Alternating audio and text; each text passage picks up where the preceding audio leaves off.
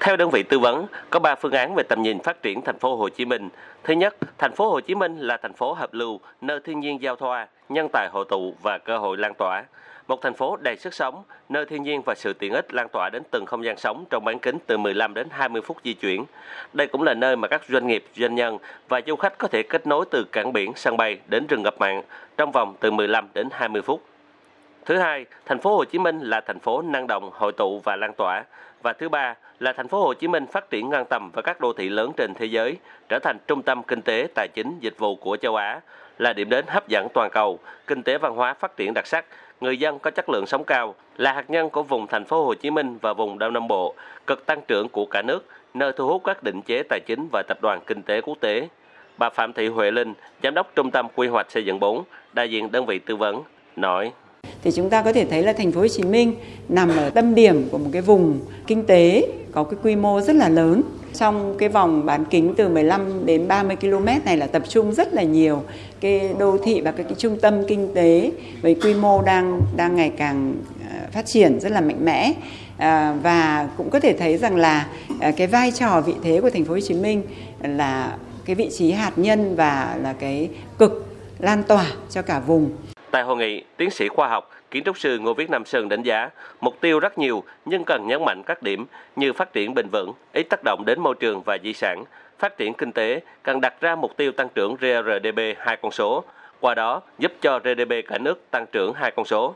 Hiện nay, luật quy hoạch đã cởi trói nhiều để tạo điều kiện để phát triển như quy hoạch tích hợp giữa kinh tế xã hội và xây dựng đô thị.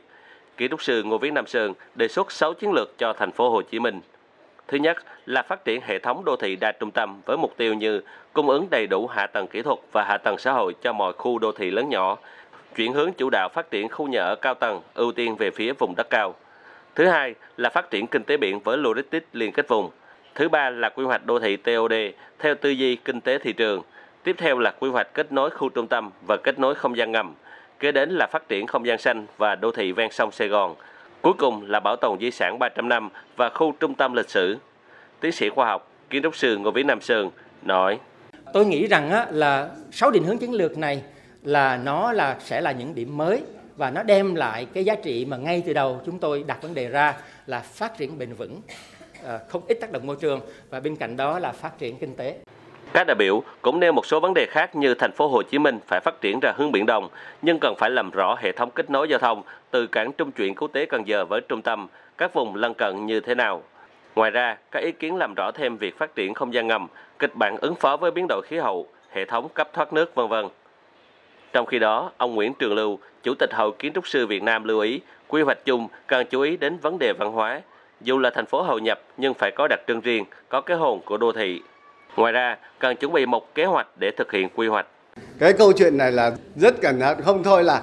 quy hoạch của chúng ta đúng nhưng mà cái kế hoạch là không đi theo được thì đi nửa chừng là nó bể. Cả kế hoạch nó bể cả quy hoạch. Thành thử ra là chưa thấy đơn vị tư vấn đặt ra. Cái này rất quan trọng cái quy hoạch chung này, này. Rất quan trọng là chúng ta phải có một cái kế hoạch tương ứng. Chủ tịch Ủy ban nhân dân thành phố Hồ Chí Minh Phan Văn Mãi cho biết thành phố Hồ Chí Minh hướng đến thực hiện các mục tiêu đã được nêu trong nghị quyết 24 của Bộ Chính trị về Đông Nam Bộ, nghị quyết 31 của Bộ Chính trị về phương hướng phát triển thành phố Hồ Chí Minh với những vai trò sứ mạng của thành phố Hồ Chí Minh, làm sao qua điều chỉnh quy hoạch phải khẳng định được rõ nét vị trí vai trò của thành phố Hồ Chí Minh trong vùng của cả nước và trong khu vực.